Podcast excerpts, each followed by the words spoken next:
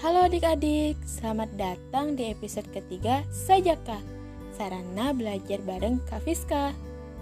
Pada episode ketiga ini, kakak akan menjelaskan materi mengenai hasil teknologi pangan. Siapin alat tulisnya, dengerin podcast kakak, dan tetap fokus ya.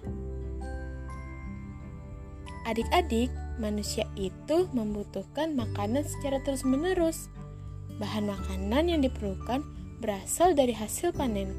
Tapi panen terjadi pada waktu tertentu saja.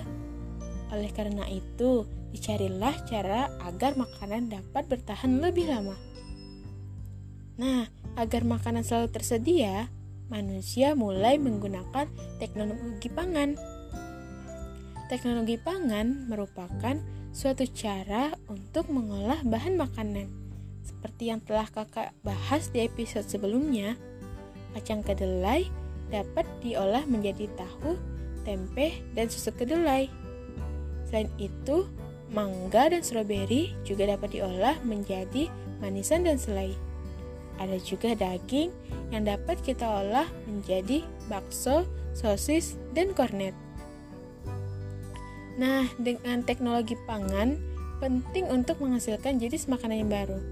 Selanjutnya, makanan olahan tersebut disimpan dalam kaleng atau dalam plastik kedap udara.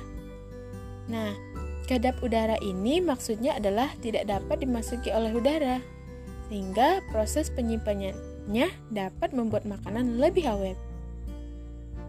Cukup sekian dulu ya materi untuk episode ketiga ini.